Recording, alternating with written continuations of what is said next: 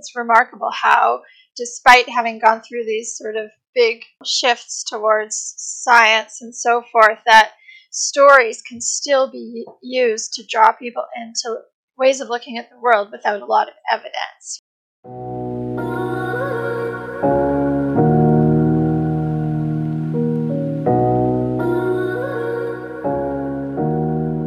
This is the Wicked Problems Collaborative Podcast. I'm your host, Chris Ostreich.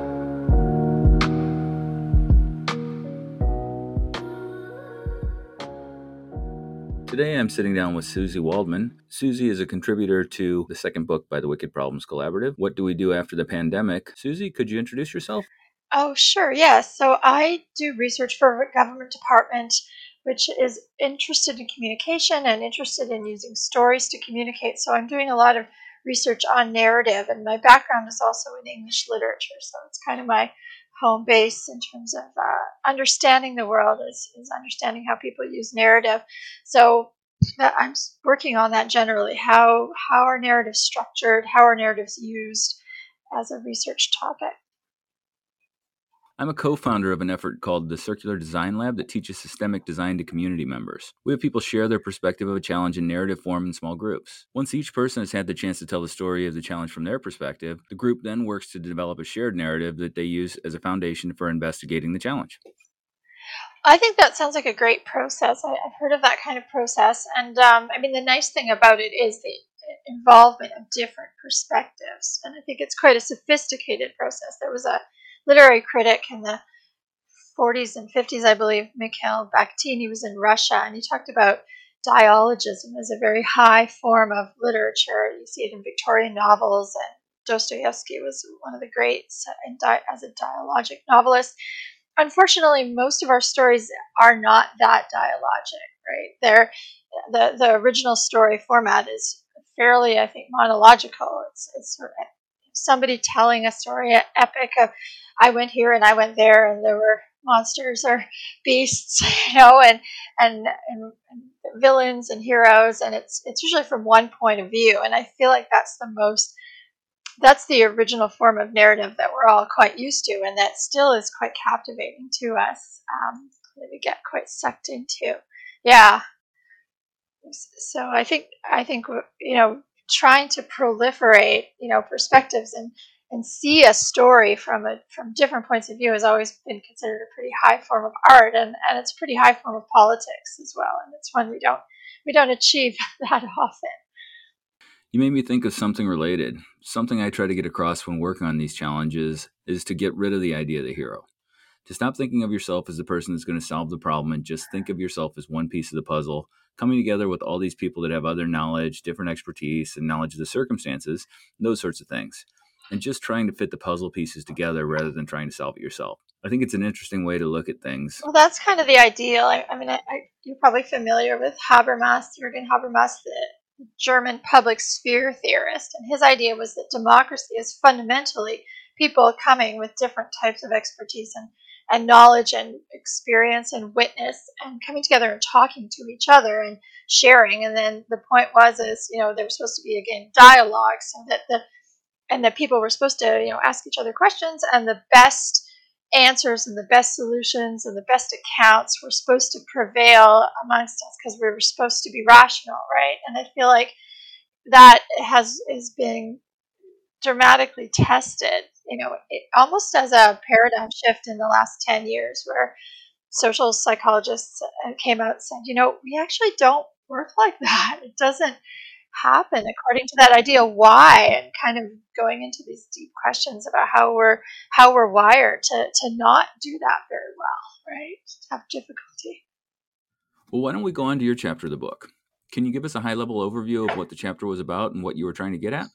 Well i think it really touches on the same questions. Um, where you know we encounter the news as a lot of stories a lot of narratives and even though journalism is supposed to give us different points of view, for the most part, we tend to get one perspective at a time in our in our media, and um, and they've noticed with social media in particular that people tend to silo, so they're getting the same perspective over and over again, and that people enjoy that and they find it very gratifying to to hear the, the people like themselves, people with common mindsets like themselves, telling the, the story in, in the way that's familiar and comfortable and reassuring. And, um, and but that sort of, it doesn't give us good information. I mean, it gives us good, inf- it gives us cohesion as communities. And I think that's the thing. There's a kind of conflict between the, the some of the this is some of that social psychology that proposed that a lot of our beliefs are really sort of worked well in, in a tribal context where it's really good for the group if everybody shares the same belief. It's good for you know an army if everybody sees the the enemy the same way, and you could see how that could be the prevailing army, right? The prevailing warriors, the prevailing clan could be the one with the most black and white perspective that makes them, you know, the most on the right side and the enemies the most on the wrong side. They they might indeed win in a sort of Darwinian survival of the fittest competition. So our stories, a lot of them go back in time to periods that were pretty bloody, where, where you needed to survive in these kind of clan on clan warfare. But in, in a really complex world, as we live in, where uh, our, our, cultures are touching up against each other more closely and intermixing, the classic forms of story and the ones that we still encounter in the media and that often we still choose in our media usage, where we just get to see one perspective played out over and over again, I think are, are very um, damaging and are hampering our ability to handle and deal with complex problems. I think that fits in well with Paul Fidalgo's chapter. He's basically questioning Is the American public so divided as to have irreconcilable differences? Is there a way to get from this place where we kind of have separated, separated realities almost? How do you move forward from this place where you have these filter bubbles where people are getting these messages repeatedly hammered in that say that what you believe is true and what the other group believes isn't? I guess I just think, eh, you know, it's helpful to me to just accept that those were at some point in history useful ways of thinking about world, probably. And now they're not. So, how do we get, how do we adapt really as, as humans to the new, more interdependent type of reality, right? Where we share resources, all of us, not, not just battle for resources and so forth. So, I mean, I think, I don't know if there's, I don't know if it's going to work. I don't know if we're going to be able to adapt. It's not about, it's not that we're evil or that some groups are evil, right? Which is a story. I think it's that we're, we are dealing with wiring and then the, and I don't know where that wiring comes from. I don't know if it's like genetic or just cultural, but we are dealing with a wiring that privileges certain types of of information exchange that is I think quite primitive and and obsolete. And that's information exchange in the form of the story, unfortunately. So and there's been, you know, attempts to mediate that, like science and philosophy, which story is very subjective. I saw this happen. This is a concern for my group. Whereas philosophy tries to highly generalize, you know, this is what everybody will experience in a given situation. This is the common ground. Or science, you know, this is what we do. This is what we see if we don't care, if we don't care about the outcome and we just make ourselves into machines and reproduce the experiment over and over again. So their attempt to get out of out of that desire, the new story, your own your own good and your group's good, you know, that came with enlightenment, big moments in history, millennial history, you know, the age of reason and so forth. But it, the problem is, I don't, I just don't think that those, you know, philosophy and science have ever really taken over what it is to be human and really deeply penetrated into our beings sufficiently to really kind of animate. They contest against the narrative approach, but they, they don't, we haven't become rational humans just magically, just by a few people and, you know, and a few, you know, I guess a few disciplines trying to cultivate these other approaches. You reminded me of when I was in business school many years ago. I had an econ professor who was telling us about rational actors and how we all optimize for ourselves and everyone else is made better by this. I raised my hand and said, So the idea is that everyone here is going to make rational decisions every single time, and that's why our economy is optimized? Yes. Well, I'm pretty certain things don't work that way. He said, Well, why is that? Well, I assure you that I'm not rational all the time. It just seems like a crazy notion that the entire story of our economy is based on the idea that human beings are rational and can make rational decisions in all sorts of circumstances. Well, the, I think the idea that yeah, that the rationality of different eh, individual actors is going to turn into a collective rationality it just seems very wrong because I mean we can be you know we might be individually rational about our ability to aggregate goods for ourselves and survive, but it doesn't lead to distribution like that's going to be sustainable, right? Yeah. Let's talk a little more about story. What is it that's interesting to you, or, or what are you learning about? Take it wherever you like.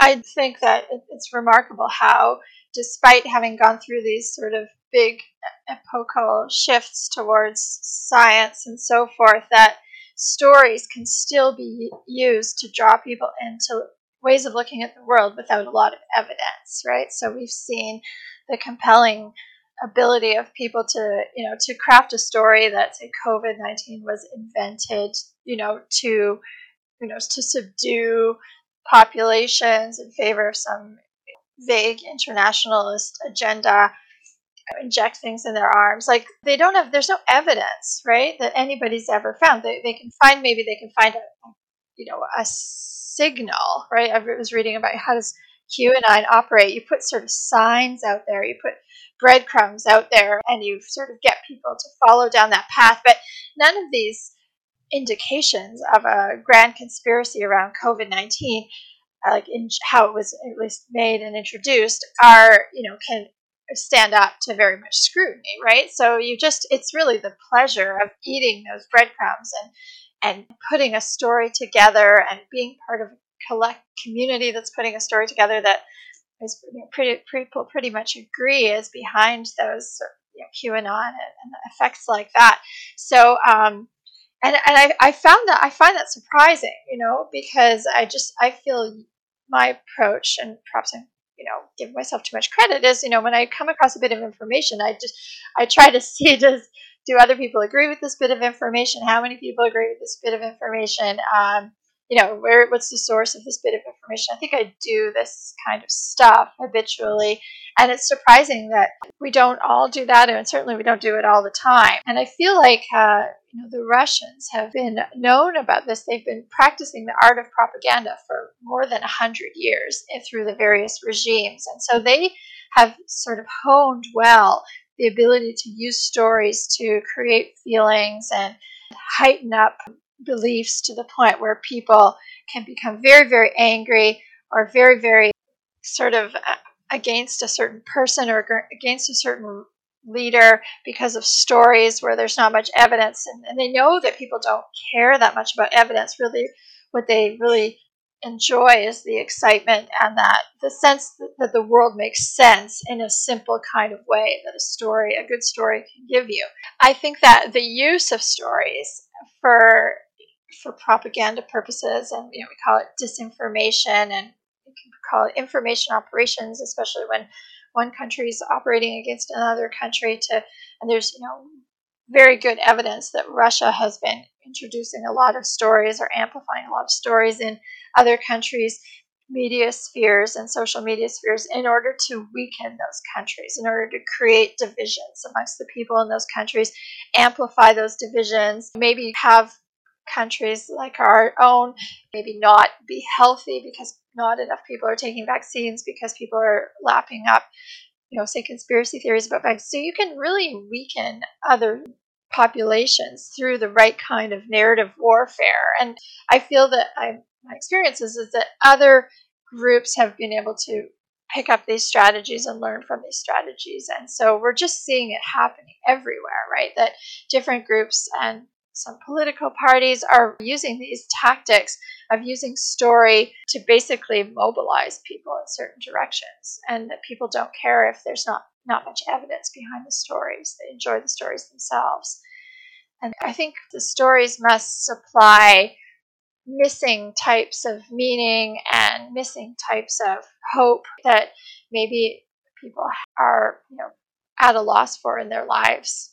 And so it's it's just it's very it's almost like food that's what i talk about in my narrative it's like taking somebody starving and giving them a bunch of potato chips right and then they they're going to feel fantastic, but it's not necessarily going to give them a long life. I just wrote an article for a magazine, and part of what I was talking about there was how there's this opportunity for people who want to use this information.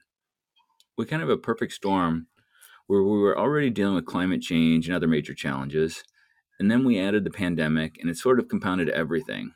And you've got social media as this forum where it just seems so easy for people to sow division, and it feels like it really isn't being addressed. That's what my chapter was about. I looked a little at the problems and the causes, but the important question is what can we do about it? I suggested a two pronged approach with better controls in place on the platform side, paired with better individual ability to determine the validity of the things we're reading. I also suggested this was important enough to be right there with the three R's of reading, writing, and arithmetic. To me, it's just that important for people to be able to better adjust information than the way things are right now, because we're just creating problems all over the place where people aren't able to manage that information in productive ways. Yeah, I completely agree. There's there's I mean there's a lot of different angles we can take on trying to counteract misinformation and disinformation. And yeah media literacy is, is a big one and i think it's probably going to be most effective in young people and even in our among our own children. You know just that we can raise i think the next generation. I think they're already on the way to being able to handle complexity. This is a topic you and i have discussed. Um, complexity meaning we don't know what's happening ex- exactly and there might not actually be any clear answers as to what's happening and so looking for a simple solution or a singular solution is just barking up the wrong tree and expecting it to be delivered from a certain point of view it's probably it's a mistake. I think i think the next generation understands that better. I'm hopeful that my kids who are immersed in social media and you know, and the internet for, for their whole lives get that it's a playground of all different kinds of motives and intentions. And I think they understand that better than, say, uh, people who are, uh, uh, you know, didn't grow up like that. And then, of course, you know, there's a lot of attempt to try to get platforms to be more responsible about what they what they put out and what they allow out and it's it's difficult because the business incentives for them you know, are to get clicks beside ads and then they can sell the ads for more money. And that's just the it's it's a massive incentive for them to just not really filter too much what's up on their platforms.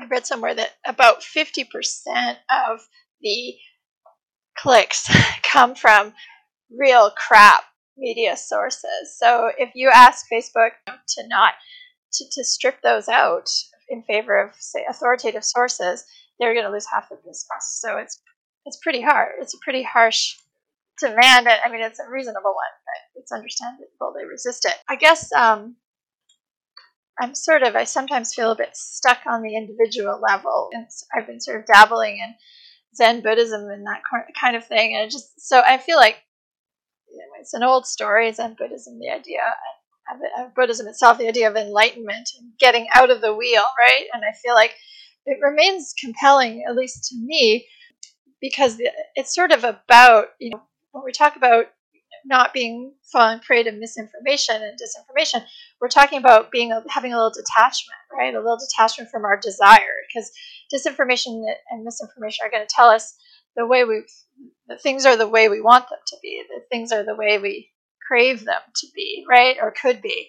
And so and buddhism is about going you know, watching yourself falling into various traps in, in, a sense in your own mind of, of desire. So I, I sort of feel like that. And it's also, I think Zen Buddhism especially is about getting out of the the narrative really because the narrative is the past and the present and the future and it it links them together and it gives us a sense that you know we came from somewhere we're going somewhere as people there's a meaning to our lives based on what we can accomplish and what we can be part of and what we can change in the world. I feel like we some of that hunger for narratives is that desire to feel that that there's change and that the change is good and that we're part of the change or, or to or to you know at least get wrapped up about if it's bad change you know that we're we're ready to fight it but zen buddhism is like just get out of get out of past present future. If you if you sort of notice every time you think about the past and go okay well that's irrelevant because it's already happened and you every time you think about the future and you go well that's irrelevant because it's not going to turn out the way i think anyways and you and you're stuck in the present it's very very challenging. It's very very difficult to do that. It takes a lot of practice. I think you can you can get yourself possibly in a really different space where narratives come to seem a little bit less relevant because narrative is always going to say this is how things are going to go or this is how things went. But if you go you almost have to go i don't care. I don't i don't really care how things are going to go. How are they right now? What am i experiencing right now? We'll get to later when we get to later it gives you a little bit more of resistance to narrative. But it's very much has to happen on an individual basis is the challenge right I just think it's hard to it's hard to, it's not really a, a, great scalable solution to get everybody meditating and detaching from their narratives. But that's what I guess the really great gurus are about, right? Getting individuals to take that step away from the wheel of narrative and just to be in the moment. It would probably be really great if we could get a lot more people doing that, but we're trying to suck people back who are already buying into things like QAnon narratives and trying to shift their beliefs sounds incredibly difficult. Yeah, I think it's hard, and I think that's why, like, for my job, it's you know, can other actors who are more generally benign a lot of our governments, you know, although they all get a bad rap, most of them and most of the people in them are mostly just trying to keep disasters from happening. For the most part, there isn't big nefarious plans that our governments are, you know, setting up for us. Can our governments produce better narratives about their value, you know, the values we share, the goals we're aspiring to. Where do we want to be in, in you know, 2050 as a globe, as individual countries, as regions? And I, I almost feel like climate change has made that harder to do because there is this sort of looming sort of threat and uncertainty. Well, how do we tell a positive vision about, say, the I'm from Canada, but the US in 2050 with all those maps that are saying that half of Florida is going to be underwater. There's almost like a difficult kind of casting a vision of the future that's optimistic and stable and comforting with given I think the the threat of climate change which might be a little bit why all of you know our democracies are on a back on their back feet when it comes to narrative and are not telling very compelling, plausible stories or, you know, inspirational stories about what we can do together. There were, I think, th- like three big judgments in the past week where I think Shell had one where they had to cut their emissions by half by like 2030 or 2050. I probably have the details wrong, but it was a significant change over not a whole lot of years. So maybe those sorts of things are the entry point for narratives where we say, this is where things started to change this is where we started to do things differently, where people made different decisions and we headed down this other path. Maybe those sorts of narratives could help people grab hold of something that's real and then point people to a brighter future from that. I think that's necessary. Yeah, and I think we are really seeing more collective consensus around those sorts of actions. I guess you could call them climate actions. I, I've been a little bit nervous in the past that the that that the climate narrative will impel actions that are not going to be effective and are just going to be distracting. Like some you know like the idea that if everybody does their little bit people i guess you know, paying, you know, that, that it'll make a big difference when what we need are policies right? That sort of concern that the narratives can be wrong the climate narratives can be wrong or you know, if we just build wind farms and, you know, solar panels everywhere, it'll be good enough. Well, maybe it will, maybe it won't. But in a way, it really, any positive, I guess you could call it heroic narrative that can be told from the climate point of view is definitely grab people and engage people in a hopeful way. I guess that's that, that's that missing element of hope. Can we, can we make a difference, right? Can we beat this beast before it maybe there could be policies that could make a difference that are worth fighting for and are worth believing in and that you that that even young people who are maybe disengaged could get excited about. The Circular Design Lab stuff that I mentioned earlier, that's all about getting together with community members who are interested in working on systems problems. One of the interesting things we learned from that is all of us who started that effort are used to working on those sorts of things. We brought together people who cared deeply about those things, but a lot of them didn't seem to feel enabled to work on them. They may recycle, drive an electric car, and, and whatever, but they seemed to feel like there was a limit to what they could do. But then they come to one of our programs and their perspective changes. You can tell them they're now free to engage on whatever challenge they want to address, and they dig in with some of their community members and try to make a difference. Something I'm trying to do with what we've learned from that is I'm trying to work with high schools because I want them going, well, of course I'm going to work on these my entire life. Haven't you seen the scale of the problems? I think I've got something for you because I was thinking today about a literary theory. It's by a Canadian called Northrop Frye, and he said that he wrote about how there were four types of fundamental types of stories. And I think there are, and I think we all have a favorite, right? And so the romantic story is the story that environmentalists grab hold of. And it's that everything is terrible, but it can change, and then everything will be wonderful.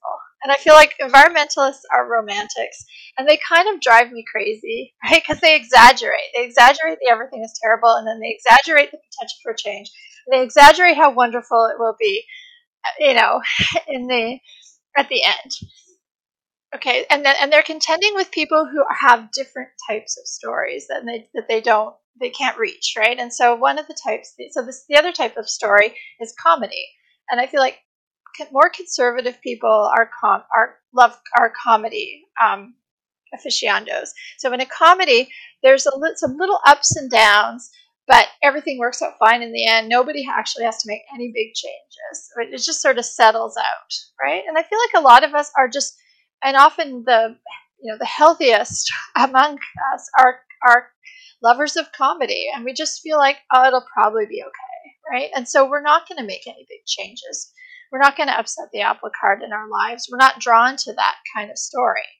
Uh, and then then we have to deal with the fact that there's tra- some people are just tragic natures right?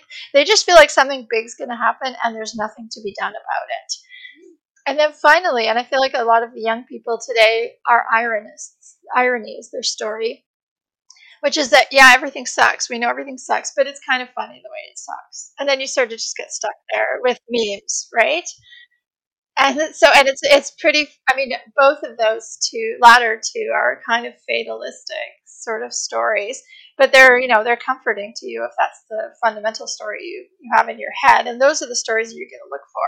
So i wonder if the the romantic environmentalists can try to figure out how to reach out to other people who have these other stories and speak to them right? Draw them in. Well Suzy thank you for making time today. I learned some interesting things and have some stuff to dig in on and learn more about. And thank you for taking part in the book. I greatly appreciate it and i wish you well Thank you very much, Chris, and thanks for all the opportunities. It's been great. Thanks for listening to the show. I hope it was interesting and that it helped you see something anew. As an independent press, we can use all the help we can get reaching new readers and listeners, so please do share this for us. Also, What Do We Do About the Pandemic will be available on July 4th, but if you're up for giving us a brief, honest review, you can pick up a free copy on booksirens.com. Thanks again for listening.